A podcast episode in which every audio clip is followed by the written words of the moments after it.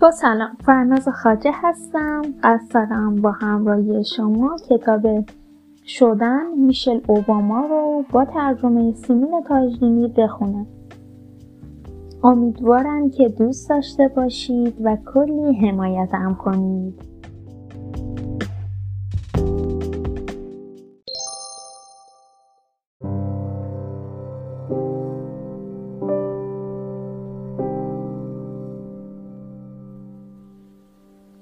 پیشگفتار مارس 2017 در دوران کودکی آرزوهای بسیار کوچکی داشتم.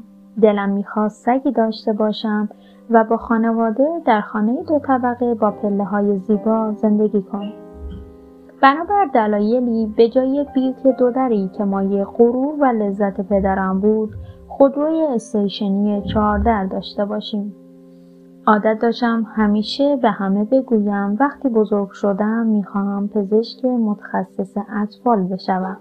زیرا عاشق این بودم که اطرافم پر از بچه های قد و نیم قد باشد و به سرعت فهمیدم شنیدن چنین سخنانی به مذاق بزرگترها خوش می آید. بله یک دکتر چه انتخاب خوبی آن روزها موهایم را دو اسبی میبستم و با برادر بزرگترم محکم و قاطعانه صحبت می‌کردم.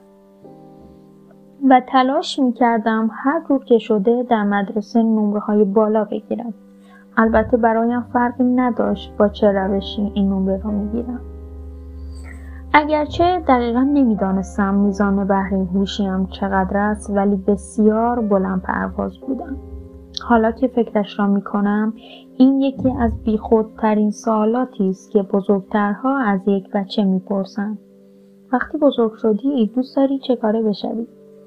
طوری می‌پرسند که انگار برای بزرگ شدن انتهایی وجود دارد. مثل این میماند که وقتی به نقطه خاصی رسیدی دیگر همه چیز تمام شده است.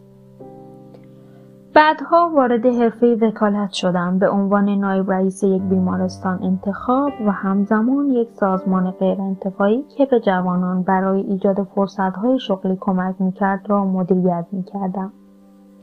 من در تمامی این موقعیت ها در واقع تنها یک زن از آفریقای جنوبی بودم. یک تازه عروس زنی مسترد که به تازگی مادر شده بود و دختری که به خاطر از دست دادن عزیزش داغدار بود. تا اینکه این اواخر بانوی اول آمریکا نیز شدم. شغلی که رسما شغل محسوب نمی‌شد اما با این حال مسیری را پیش رویم قرار داد که حتی تصورش را هم نمی‌کردم.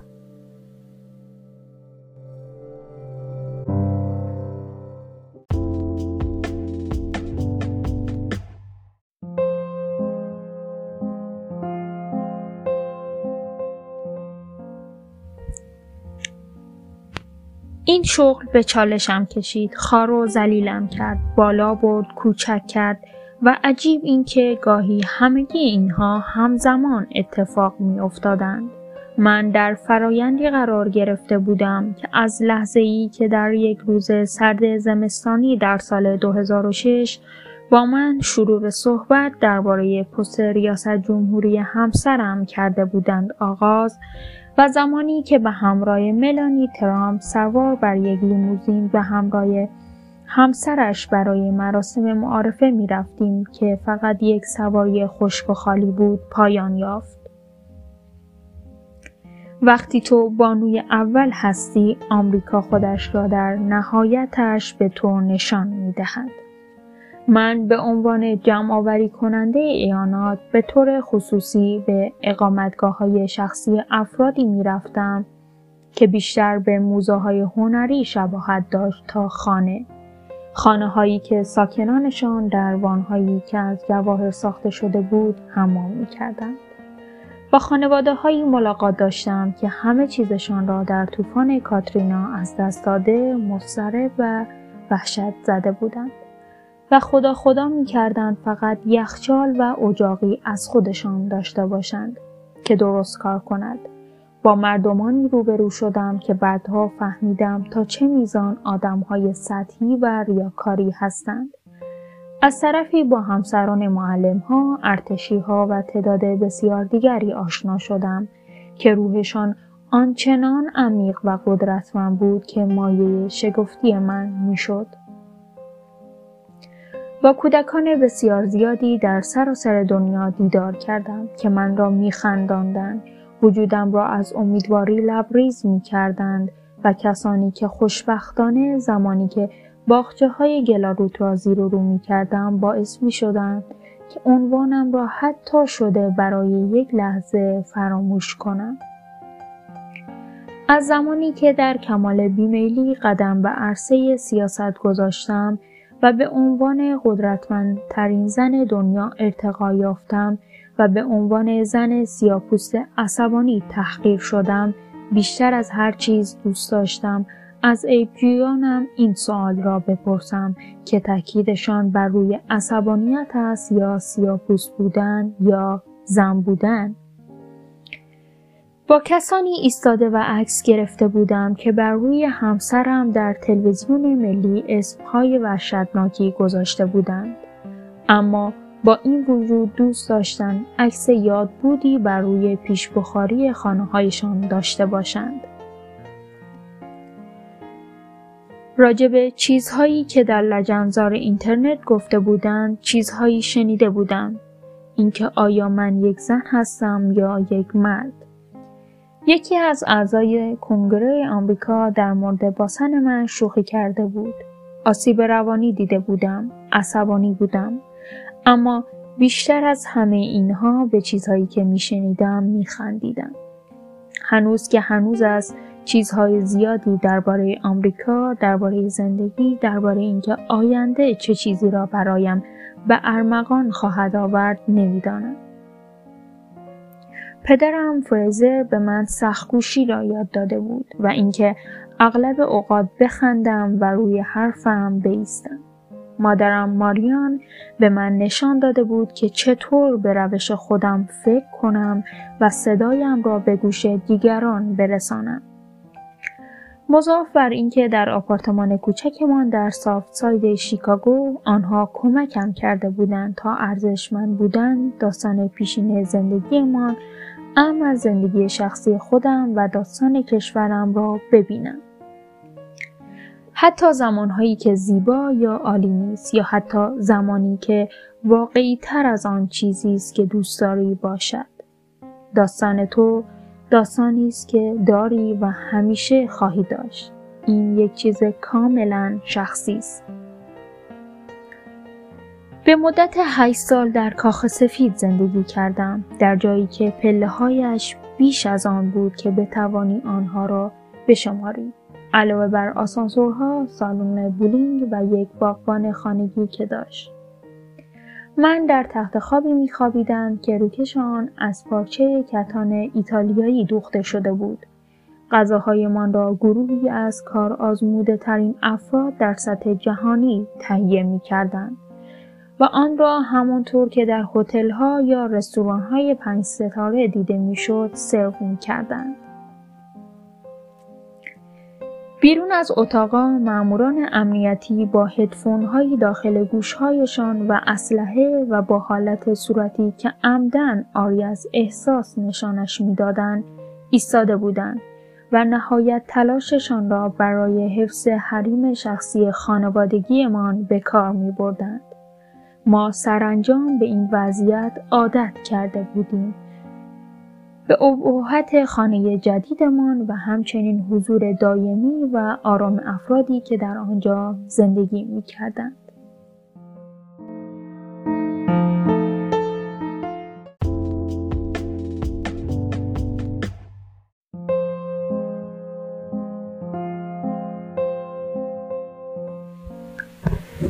کاخ سفید جایی است که دو دخترمان در راهروهایش تو بازی کردند و از درختان سابلان بالا رفتند. اینجا جایی است که شبها در اتاق تریکی نشسته ایم و زمان مختصری را با همدیگر صرف تفکر و یا صحبت کرده ایم اینجا جایی است که سانی سگمان گاهی بر روی فرش خرابکاری کرده بود.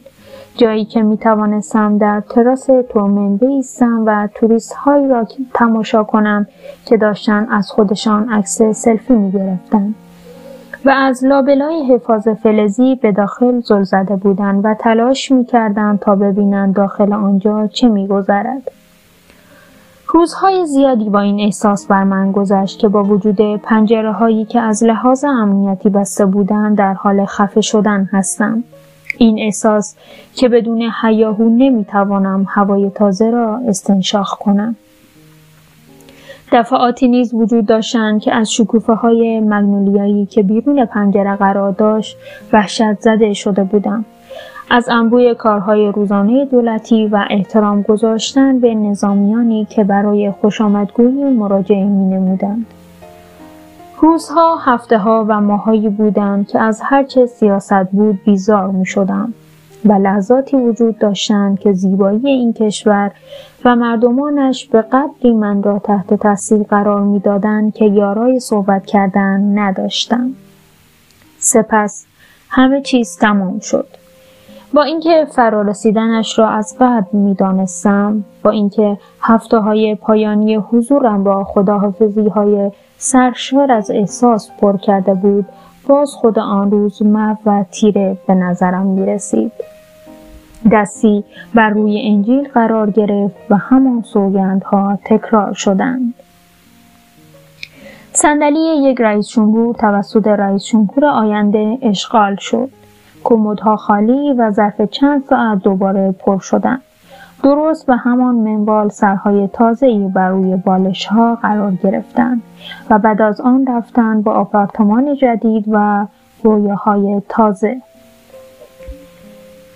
وقتی تمامی اینها به پایان می‌رسند و برای آخرین بار از معروفترین دری که سر زبان هاست خارج می‌شوی مثل این میماند که به طرق مختلف تو را برای بازیافتن خودت تنها می‌گذارند خب بیایید از همینجا شروع کنیم با اتفاقی که چندان هم در گذشته اتفاق نیفتاده است من داخل خانه نمای قرمزی بودم که خانواده به تازگی به آنجا نقل مکان کرده بودند.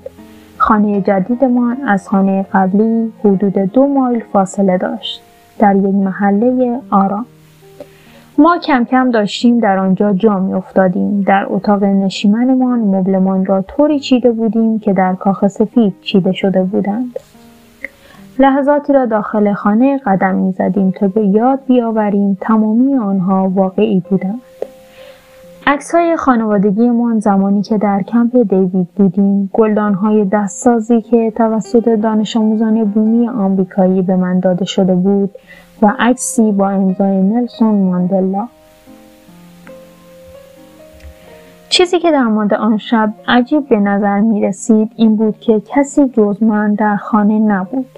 باراک طبق معمول در سفر بود ساشا با دوستانش بیرون رفته بودند. مالیا در نیویورک زندگی و کار می‌کرد و سالهای دورویمان یک سال پیش از شروع کالجش آغاز شده بود. فقط من مانده بودم و دو سگمان سکوت و خانه خالی. درست مثل همان خانه که هر سال پیش داشتیم. گرسنه بودم از اتاق خوابمان بیرون آمادم و همانطور که سگها پشت پاشنه پایم دنبالم می‌کردند از پله ها پایین دویدم. در یخچال را باز کردم. یک قرص نان پیدا کردم و دو تکه از آن را بریدم و داخل توستر گذاشتم. کابینتی را باز کردم و بشخابی را بیرون آوردم. می‌دانم گفتنش عجیب است اما اینکه خودم برای خودم بشخاب بگذارم بدون اینکه کسی به من اصرار کند تا برایم بشخاب بگذارد و ایستادن کنار توسه برای اینکه نان برشته شود. به من این حس را می‌داد که دوباره به همان زندگی گذشته ام بازگشتم یا شاید اعلام وجود زندگی تازه برایم بود. دست آخر فقط نان توست خشک و خالی نخوردم بلکه برای خودم نان پنیری توست شده درست کردم و تکه های نان را داخل مایکروفر قرار دادم و بینشان کلی پنیر چدار چسبناک ریختم. سپس بشخابم را با خودم به حیات پشتی بردم. مجبور نبودم به کسی بگویم که دارم به کجا می روم. فقط رفتم. با پاهای برهنه و در حالی که یک شلوارک پایم بود. سرمای زمستان در حال عقب نشینی بود. گلهای باخچه‌ای که در امتداد دیوار پشتی ساختمان قرار داشت به تازگی شروع به جنبش و رویش کرده بود. هوا بوی بهار می‌داد. من روی پله های ایوان خانهمان نشستم و گرمای خورشید روز را می توانستم از کفوش زیر پاهایم حس کنم. از آنجایی در دوردست ها سگی شروع به پارس کرد و سگهای خودم مکس کردند تا به صدای سگ گوش بدهند. به نظر می رسید در جا قاطی کرده باشند. فهمیدم که این صدا برایشان حکم فراخواندن به دعوا را دارد. گویی می‌گوید ما قبل از این همسایه نداشتیم و سگهایتان را در همان کاخ سفید به حال خودشان بگذارید. برای سگهایم تمامی این چیزها تازگی داشت. همانطور که سگهایم به سمت حیات پیرامون خیز برداشتن من نیز در تاریکی شروع به خوردن نان توستم کردم. و به شکل خوشایندی احساس تنهایی می کردم. دیگر ذهنم درگیر محافظان مسلحی نبود که در کمتر از یکصد متری درون پارکینگ سفارشی می نشستند یا این واقعیت که نمی توانم بدون اینکه محافظی هم با هم باشد تا پایان خیابان قدم بزنم. دیگر راجع به رئیس جمهور جدید یا حتی رئیس جمهور سابق فکر نمی کردم. در عوض داشتم به این فکر می کردم که چطور در عرض چند دقیقه می توانم خودم را برای داخل خانه برسانم بشخاب را داخل سینک ظرفشویی بگذارم و یک راست به تخت خوابم بروم و شاید هم پنجره اتاق را باز کنم تا بتوانم هوای بهاری را بهتر حس کنم و تمامی اینها چقدر عالی می توانستند باشند. در این حال داشتم فکر می کردم که این سکون و آرامش اولین فرصت واقعی را برای فکر کردن در اختیارم قرار می دهد. پیش از آن به عنوان بانوی اول آخر هفته شلوغی پیش رو داشتم و نیاز داشتم تا به من یادآوری شود تا چه اندازه قرار است سخت باشد. اما حالا داشتم زمان را با حس متفاوتی درک می کردم. دخترهایم که تا پیش از آن با بسته های تخمه آفتابگردان و با پتویی به نام بلنکی و یک عروسک ببری پوشالی به اسم تاگر به کاخ سفید می رسیدن حالا دیگر دختران نوجوانی شده بودند. زنانی جوان با نقشه ها و حرفایی که نیاز به بیانشان داشتند. همسرم بعد از کاخ سفید داشت خودش را با زندگی جدید هماهنگ می کرد. و به خودش استراحت می‌داد و من در اینجا در این مکان جدید بودم با کلی حرف برای زدن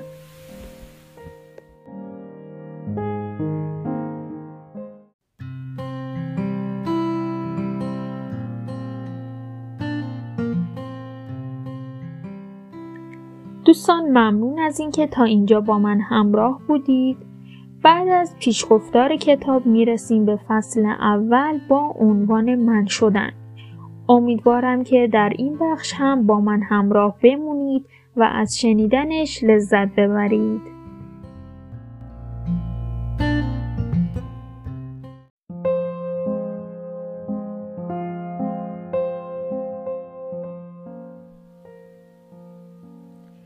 بیشتر دوران کودکیم را به شنیدن صدای دعوا و درگیری گذرانده بودم. این صدا می توانست به شکل موسیقی بد یا لاقل موسیقی غیر باشد که از کفوش چوبی اتاق خوابم می آمد. صدای دلنگرنگ نواختن دانش آموزانی که در طبقه پایین پشت پیانوی بزرگ خاله رابی نشسته بودند. خانواده در سافتشور زندگی می کردند که در همسایگی شیکاگو واقع شده بود. در یک خانه ییلاقی آجرنمای تمیز که به رابی و همسرش تری تعلق داشت. والدینم آپارتمان طبقه دوم خانه ای را اجاره کرده بودند که رابی و تری در طبقه اول آن زندگی می کردن. رابی خاله مادرم بود و سالیان سال نسبت به مادرم سخاوتمند بود و دست و دلبازی می کرد. اما از نظر من او یک جورهایی وحشتناک بود خودخواه و جدی او رهبری گروه کلی را در کلیسای محلی بر عهده داشت و همچنین تدریس پیانوی اهالی محله بر عهده او بود. او کفشای پاشنه بلند میپوشید و مدام عینکی به چشم داشت که زنگیرش را دور گردنش میانداخت. با اینکه خودش لبخند موزیانه کنج لبش داشت اما از سخنهای تن آمیز مادرم خوشش نمیآمد. گاهگداری صدای او را میشنیدم که شاگردانش را به خاطر اینکه به قدر کافی تمرین نکرده اند یا والدینشان را بابت اینکه آنها را دیر سر کلاس آورده اند با ملایمت توبیخ می‌کرد. او در میانه روز طوری می‌گفت شب بخیر که اگر کسی خشم و تغییر او را می‌دید می‌گفت محض رضای خدا دست بردار. گاهی نیز اینطور به نظر می رسید که می توان با استانداردهای رابی زندگی کرد. در هر حال صدای کودکانی که تلاش می‌کردند موسیقی بنوازند موسیقی متن زندگی ما شده بود. بعد از ظهرها صدای دلنگ دلنگ می آمد. عصرها صدای دلنگ دلنگ می آمد. گاهی اوقات زنان کلیسا می آمدند تا سرودهای مذهبی را تمرین کنند و کمربند تقوایشان را به دور دیوارهای خانه ما میبستند. تحت قوانین رابی کودکانی که برای گرفتن درس پیانو می آمدن این اجازه را داشتند تا در هر بحره از زمان بر روی یک سرود کار کنند. من از داخل اتاقم به تلاش آنها گوش می کردم به نوتای نامعلومی که میخواندند تا تایید او را بطلبند و تنها بعد از های فراوان از کیک خامه روزهای روزه مسیحیان به لالایی ابراهام بود که فارغ التحصیل می شدن. موسیقی هرگز برایم آزار دهنده نبود. چیزی که آزارم می‌داد سماجت بود. صداها از پلکانی که فاصله میان خانه ما و خاله رابی بود بالا می آمد. در فصل تابستان از میان پنجره های باز خانه نیز داخل می آمد و همونطور که با عروسک باربی خودم بازی می کردم یا با بلوک هایم قلم روی سلطنتی کوچکی را می ساختم چفته افکارم می شد. تنها فرجه که داشتم وقتی بود که پدرم از شیفت کارش در مؤسسه کنترل آلودگی آب برمیگشت و بازی کابز را در تلویزیون تماشا می کرد و صدایش را آنقدر بلند می کرد تا تمامی این صداها را پوشش بدهد.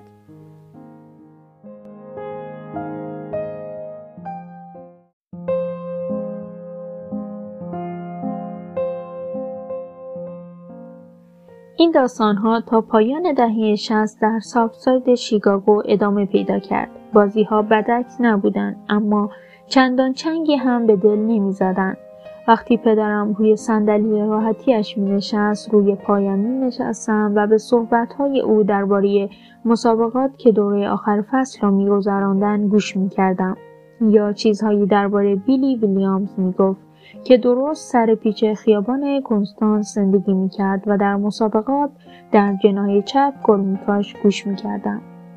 بیرون استادیوم آمریکا در میانه تغییرات عظیم و نامعلومی قرار داشت.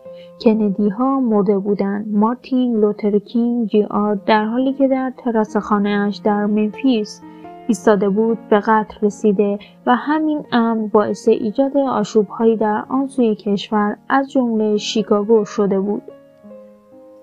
در سال 1968 کنوانسیون ملی دموکرات ها زمانی که با باتون و گاز اشکاور در گرنت پارک به جان معترضان افتاده بودند و آنها را خونین و مالین کردند ما در فاصله نومایلی سمت شمال آنجا زندگی می کردیم. در همین حین خانواده های سفید پوست دسته دسته از شهر خارج شده و در حومه شهر به هوای مدارس بهتر، فضای بیشتر و احتمالا تطمیعشان نیز کرده بودند که هوایشان را بیشتر خواهند داشت.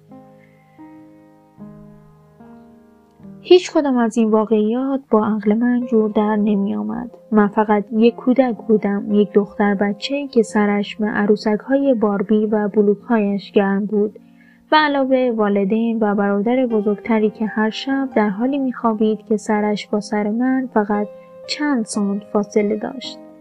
خانوادهام دنیایم بود گوشه دنجم مادرم این اواخر خواندن را نیز به من آموخته بود و من را با خودش به کتابخانه های عمومی می برد و وقتی کلماتی که روی صفحات نوشته شده بود را می خواندم کنارم می نشست.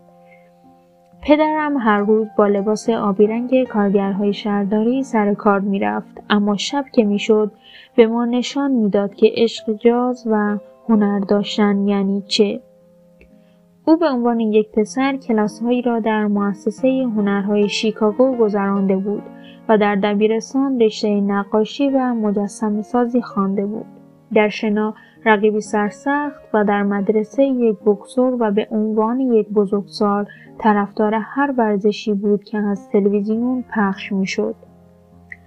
از گلف حرفه‌ای گرفته تا لیگ ملی هاکی او عاشق دیدن برتری مردان قوی بود. وقتی برادرم کریک به بسکتبال علاقمند شد پدرم جلوی در آشپزخانه سکه به هوا پرتاب می‌کرد تا او را تشویق به پریدن و گرفتنشان کند هر چیزی که نیاز داشتیم تا شعای پنج بلوک ساختمانی آن طرفتر که مادر بزرگ و پدر بزرگ و خالزاده هایم زندگی می بود کلیسایی که سر پیچ خیابان قرار داشت و ما نه به طور منظم بلکه هر از گاهی در کلاس درس روزهای یکشنبه آن شرکت می کردیم. پمپ بنزینی که مادرم گاهگداری من را برای گرفتن روزنامه خبرهای نیوپورت و خرید نوشیدنی از سوپرمارکتی که از غذا نان آب نبات ارزان قیمت و چند گالن شیر هم میفروخت قابل تهیه بود. در شبهای داغ تابستان من و کریگ وقتی به همراه خانواده برای لیگ بزرگسالان سافال در پارکی که نزدیکی ما قرار داشت می‌رفتیم میان سر و صداهای شادمانه چرت می‌زدیم و روزهای دیگر از سرسره پارک بالا می‌رفتیم و با سایر بچه ها گرگم به هوا بازی می‌کردیم.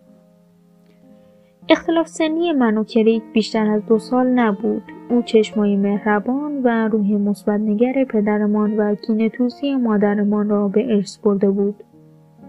هر دویمان همیشه به لطف وفاداری غیرقابل توضیح و تزلزل ناپذیری که به نظر می رسید از همان ابتدا نسبت به خواهر کوچولویش داشت با همدیگر خیلی صمیمی بودیم. عکس خانوادگی قدیمی سیاه و سفید چهار نفری داشتیم که هر چهار نفرمان در آن بودیم مادرم با ظاهر جدی و مغرور کریگ را روی پایش نشانده بود احتمالا به هوایی رفتن به کلیسا یا شاید هم برای شرکت در مراسم ازدواجی بود که لباس خوب تنمان کرده بودند. من حدود هشت ماهه بودم صورتی گوشتالو داشتم و خبری از پوشک نبود و پیراهن اتو کشیده سفیدی تنم بود. به نظر می رسید که آماده هستم از دست مادرم فرار کنم و طوری به دوربین نگاه می کردم که گویی همین الان است که آن را یک لغمه چپ کنم. کنار من کریک بود. با پاپیون و کتشلواری که پوشیده بود تا جایی که می‌شد مبادی آداب رفتار می‌کرد. او فقط دو سال از من بزرگتر بود و با این حال مظهر حمایت و مسئولیت پذیری بود. در عکس دستایش را در سمت من دراز کرده و انگشتانش را برای حمایت از من دور مچ توپلم حلقه کرده بود.